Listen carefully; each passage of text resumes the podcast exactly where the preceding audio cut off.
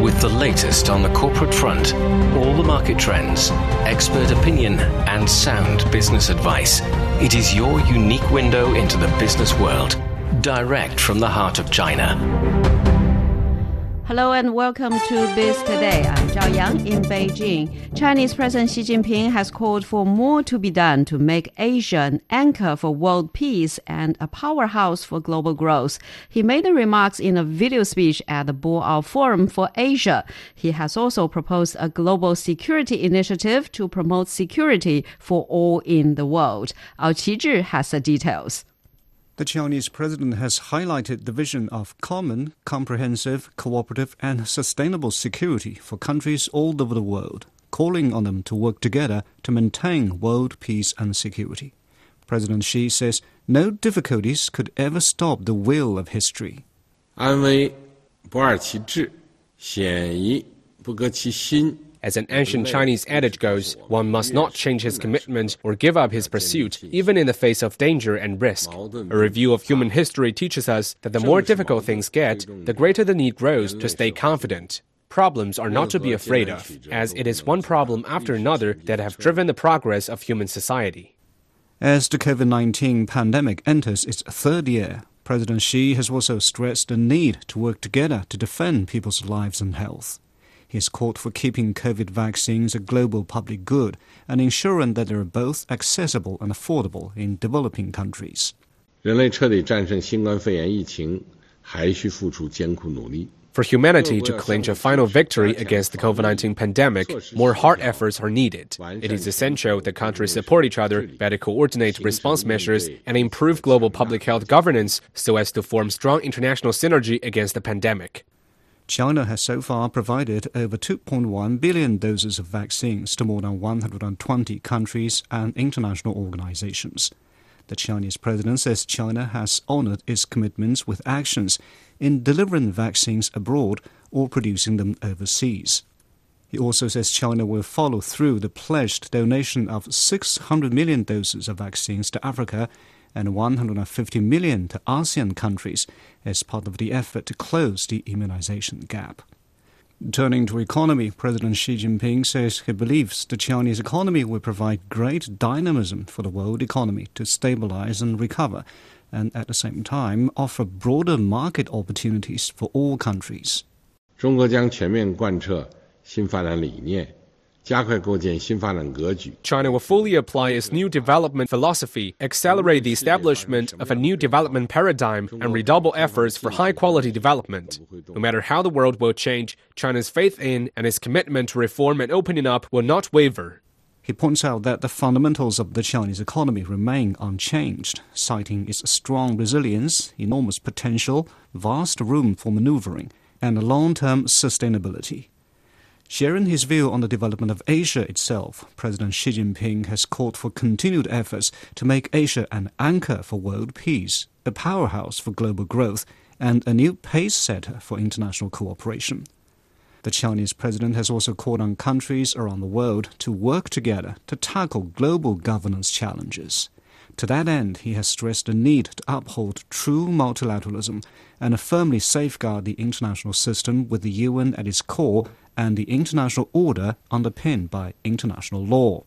Well, for more on this, joined us on the line now is uh, Professor Liu Baocheng from the University of International Business and Economics, and also Einar Tangen, Senior Fellow at the Taihe Institute. So, welcome to the show, gentlemen. A pleasure to be here, Zhao Yang. So first, Einar, President Xi has delivered a speech at the Boao Forum for Asia and proposed a global security initiative. So tell us your general thoughts and how do you look at this initiative? Well, global uh, security is uh, it's just one of the major areas that it's, it, if you look at his speech, it was uh, about you know politics, economy, security, uh, and it was and it broke it down into uh, different issues in terms of what is needed in the world. Now, in terms of uh, the security, there's a lot of attention paid because he he had this phrase, indivisible security, and this is something that was a phrase that was developed in Europe, and you know China is in essence bringing that forward. So this is kind of going towards European ideas. What they want is, uh, you know, having all these countries closely packed together, they learned through the Westphalian system that you, you know, your country, you do what you need to do, and you just get along with other countries. You do not try to force them uh, to adopt your systems. It's very different from the U.S. idea of American exceptionalism. So what he's saying is uh, basically that countries should have their right to security. And so, Bao what do you make of the basic principles of this initiative? Uh, in so many occasions over the past few years, uh, politicians talk about peace and prosperity as the popular rhetoric. But uh, President Xi start uh, with peace and security. Uh, I think it's very interesting to note the change of such a tone is that he is there to refer and defend the bottom line. Because without peace and security, you can hardly usher in any prosperity.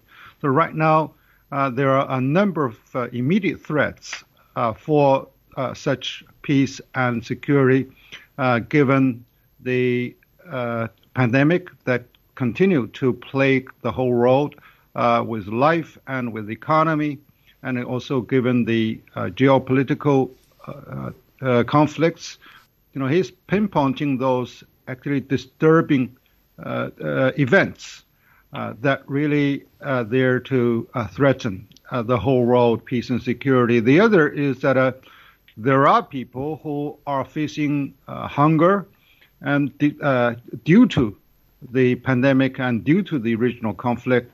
So the you know attention should also be uh, there to be paid not only to those who are uh, being uh, threatened by the bombs and bullets, but also by the lack of food. Mm-hmm. So all of this really add up to uh, uh, propel uh, the a very strong message from President Xi is that okay, you know, guys, look at the real situation, and then uh, the you know who is really contributing to peace and security, and who is there to destruct peace and uh, uh, security. Let's you know he also time and again wanted to defend the UN Charter and follow the justice uh, principle set forth by the global community. Mm. And Einar, so he said that uh, Asia should be an anchor for world peace and a powerhouse for the global growth. So, how can Asia deliver this kind of uh, much needed growth?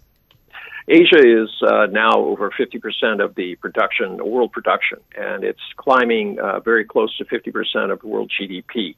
Uh, it's been growing uh, faster than any other uh, area in uh, consistently over the last 20 years, faster than any other area uh, since the financial, uh, since the Asian financial crisis, has been growing at a faster rate than any other uh, area of the world.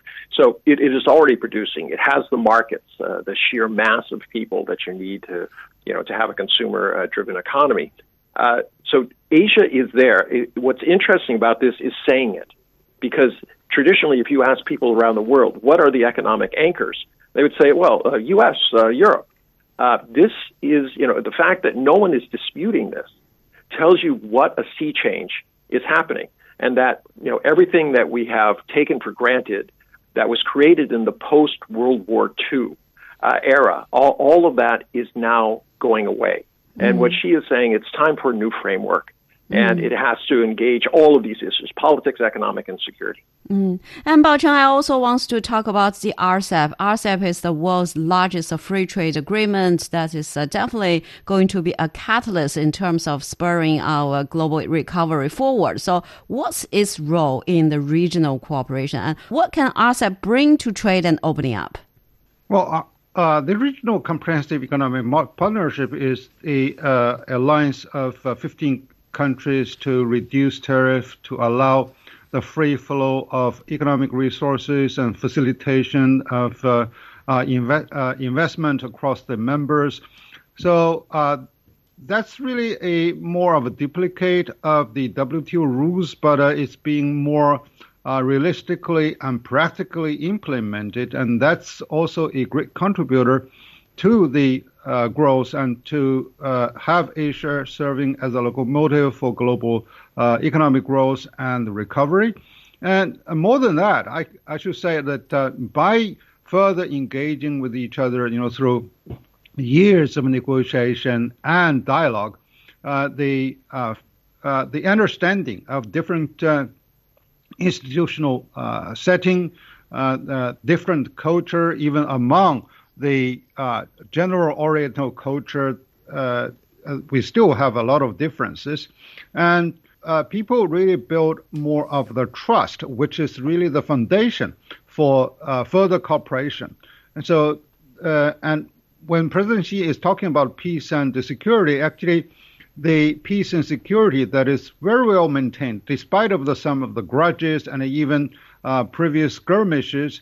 Uh, they uh, we relatively maintain a very stable and uh, friendly uh, environment within Asia, and and then also China is uh, for, you know China has filed a formal application to join the CPTPP, which is the Trans-Pacific Partnership. They uh, and now it shows that China is uh, a non-allied country, but uh, uh, would like to team up with all the neighbors to have a shared goal of economic growth and prosperity and peace. Mm, so, Einar, so what opportunities do you think the RCEP can bring to trade and opening up?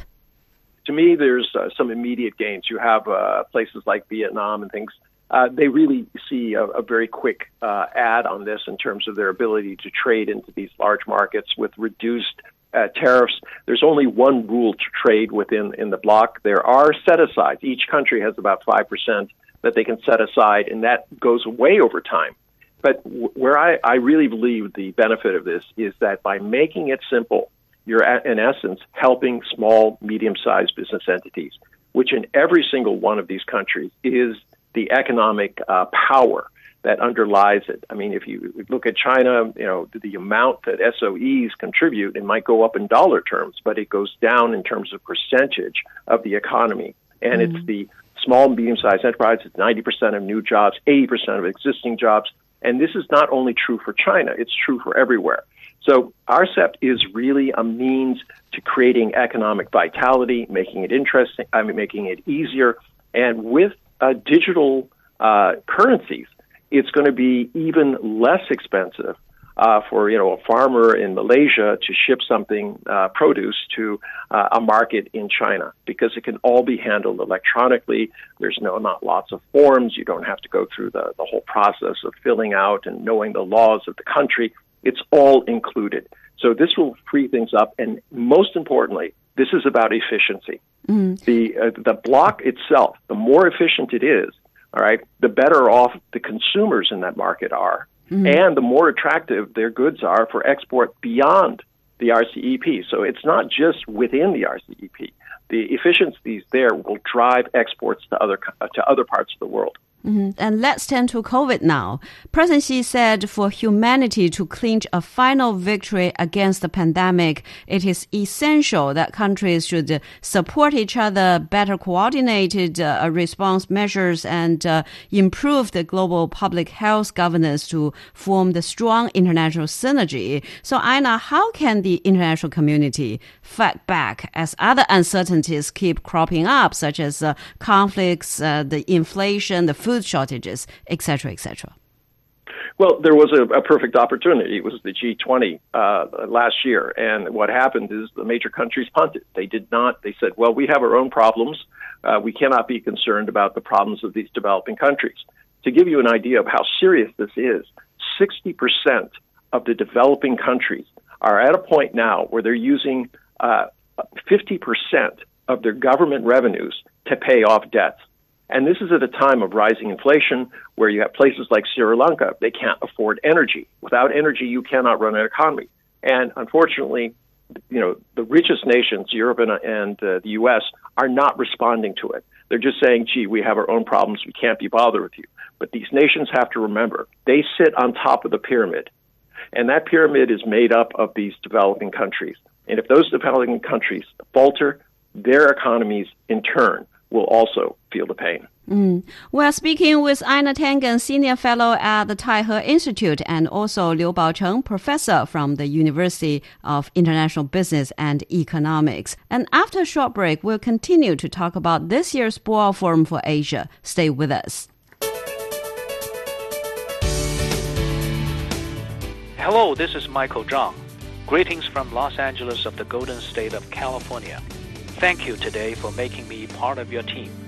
I truly enjoyed the debates we had and look forward to many more in the years to come.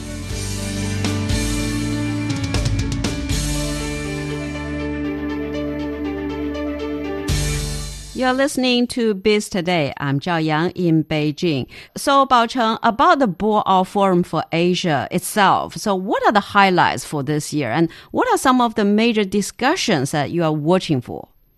Well, they have uh, too many very, uh, very important issues like digital economy, global growth, and green development, the peace and security, uh, the uh, infrastructure uh, development, etc., uh, financial uh, financial coordination, etc. So what really stand out is really uh, Boao has been serving as a anchor for the Asian voice, which is um, Uh, there to not only there to counterbalance of uh, some of the uh, unified opinions from the Western world, uh, but you know, Asia, given its uh, economic strength and given their uh, strong interest, they need to be heard over what lies in, in their future and what really are the paramount problems. And so, to in connection with the previous dis- discussion, mm. nowadays, you know, we are, you know, facing uh, two uh, very important issues.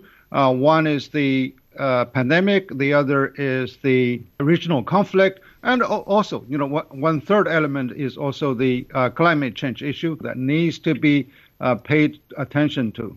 So, Einar, so a lot of discussions over there, but global economic outlook is a key discussion among them. So, when we talk about today's global economy, we have to mention, of course, the COVID and the conflict in Ukraine, and which are, you know, having repercussions globally through various channels, including the rising energy prices, food insecurity, uh, turmoil in financial markets, etc., etc. So, how do you explain this? Uh, you know, knock-on effects?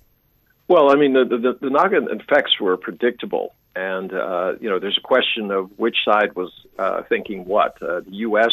Uh, saw, many in the U.S., not everybody, saw this as an opportunity. America can grow more food than it can uh, consume. It can therefore be a provider of wheat um, and corn and any other produce that is necessary uh, in the European and Middle East and African markets. It can also sell a lot of energy.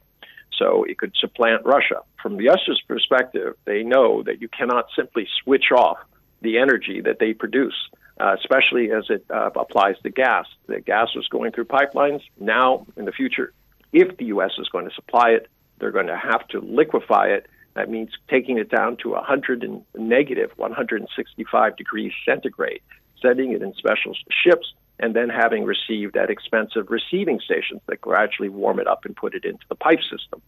So that takes that's a lot of infrastructure. It takes a lot of time to put that in. In the meantime, there are very few alternatives. In fact, there are none.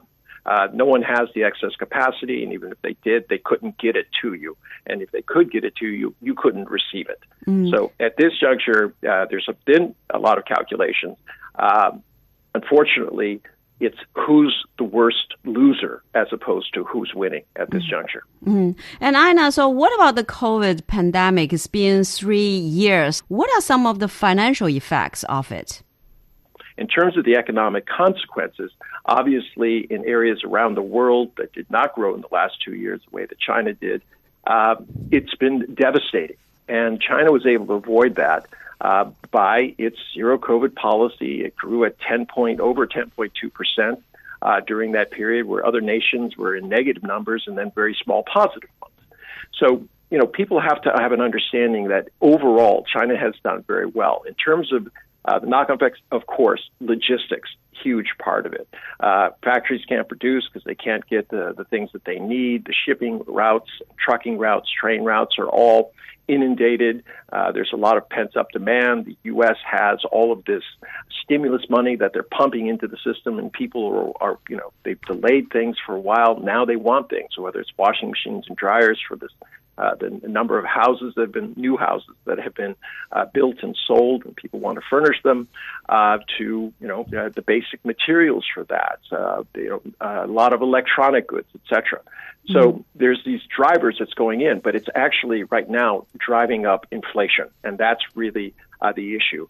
Both of these issues, Ukraine and uh, these uh, and COVID, are having this effect of driving the inflation because it's increasing the cost of goods to their final destination. Mm. And Bao so green has always been featured at the forum. Against the backdrop of the global recovery, how should the BRI countries work together to create a green and sustainable development path?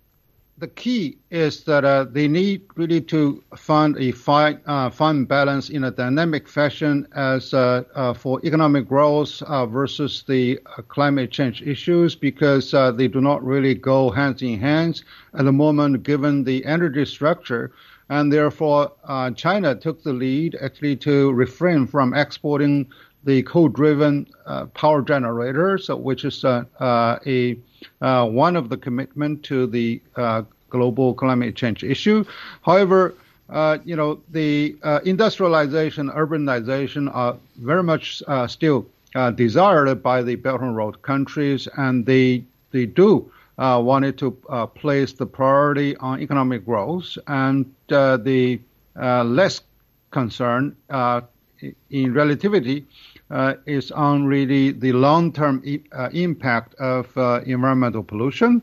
So one is that how we can really uh, implement the uh, uh, United Nations Sustainable Development Goals into those countries, and by you know taking the same position uh, in those decision makers at, at, the local point instead of say simply finger pointing to those countries. So, you know, why do you want to grow the economy uh, while you know you are damaging the environment? So there has to, to be a compromise. The other is that okay, you know, the the whole world are looking at you know revolutionary changes in the energy.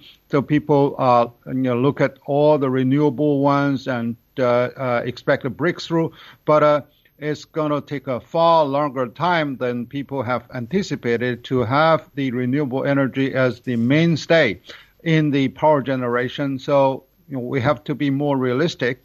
And of course, you know, uh, in, uh, technology does help uh, to build a cleaner energy, but so far, fossil-based ones uh, seems to be uh, uh, there to stay for quite a long time before renewable energy can really be there to substitute them on a large scale. Mm. And Einar, so digital economy is a you know hot topic this year. So how will the digital economy contribute to the uh, post-pandemic recovery, and what changes will it bring to the economic uh, structure?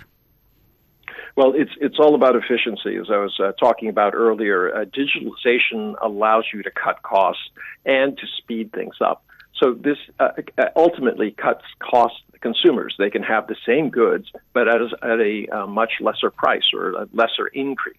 So this is very, very good economies because it then creates additional uh, monies that can be spent on other goods or services. Um, so the digital economy is really, really important, especially when you start looking on terms of global competitiveness. If mm. uh, in Asia, they're able to do transactions at a fraction of the cost. For instance, you know, when we talk about credit card fees in, in uh, Europe, it can be between two and three percent. If you t- start talking about what is the fee for uh, transferring electronic money in China, it's going to be 0.02 percent. Mm. So th- this is a really, really huge sea change. It gives um, the companies in Asia an ability to to move forward. But there are other parts of this which I was very interested in, which is the standards things. In order for all of this stuff to work, these countries have to work out standards. Mm-hmm. And Bao so talking about China's economy, China's GDP grew by 4.8% year on year in quarter one. And this year, an economic growth target of around 5.5% has been set. So what kind of tools do we have to achieve that? Uh, first, we have to recognize that this is going to be a very tough uphill battle. Uh, in terms of policy tools, there are plenty of them because uh, uh if you compare uh, United States and Europe, uh, they almost have zero interest rate, but China maintains a, a, high interest rate. So right now, the Chinese government and the central bankers still wanted to maintain a, a very stable monetary and fiscal policy. So the key lies in how we can really support the economy. Mm, and Einar, so people also talk a lot about deglobalization or reglobalization. So where do you see that going? Well, you're going to see it continuing in areas which uh, countries think are, are, critical. The U.S. obviously believes that uh, you know its technology is critical, and they're going to try to play keep away from uh, China. Uh, it's not clear how that all is going to work out because if there's no reciprocity, you're going to you know already you're seeing China developing its own chips and going its own way, and as a result, what was intended to weaken China is actually long term going to strengthen it. But it does drive up costs. So uh, once again, I'm going to go back to the, the most efficient economy is the one that wins, mm-hmm. and that's what you have. So when you start talking about globalization, it really lowered prices and it increased the uh, the wealth and the amount of uh, uh economic activity that was going around the world. and I mean to developing countries. It was a very good time for them. Everyone just thinks about it in terms of China, but it was a good thing for the entire world. Not so much from the uh, developed countries in terms of total economic activity, they dropped in terms of their percentage of the world's GDP. But keep in mind, they kept two thirds of the world's profits. So mm. it wasn't uh, without uh, a silver lining that goes there. But right now, uh, especially with uh, Boao, what you're seeing is regionalization. Mm-hmm. The RCEP, Belt and Road, these are all efforts to try to uh, fill the hole that was created by the U.S. objection to allowing the WTO to function. Well, thank you for both of the two gentlemen. And that was uh, Tangen, Senior Fellow at the Taihe Institute, and also Liu Baocheng, Professor with the University of International Business and Economics. And that's all the time we have for this edition of Biz Today. I'm Zhao Yang in Beijing. Thank you so much for listening.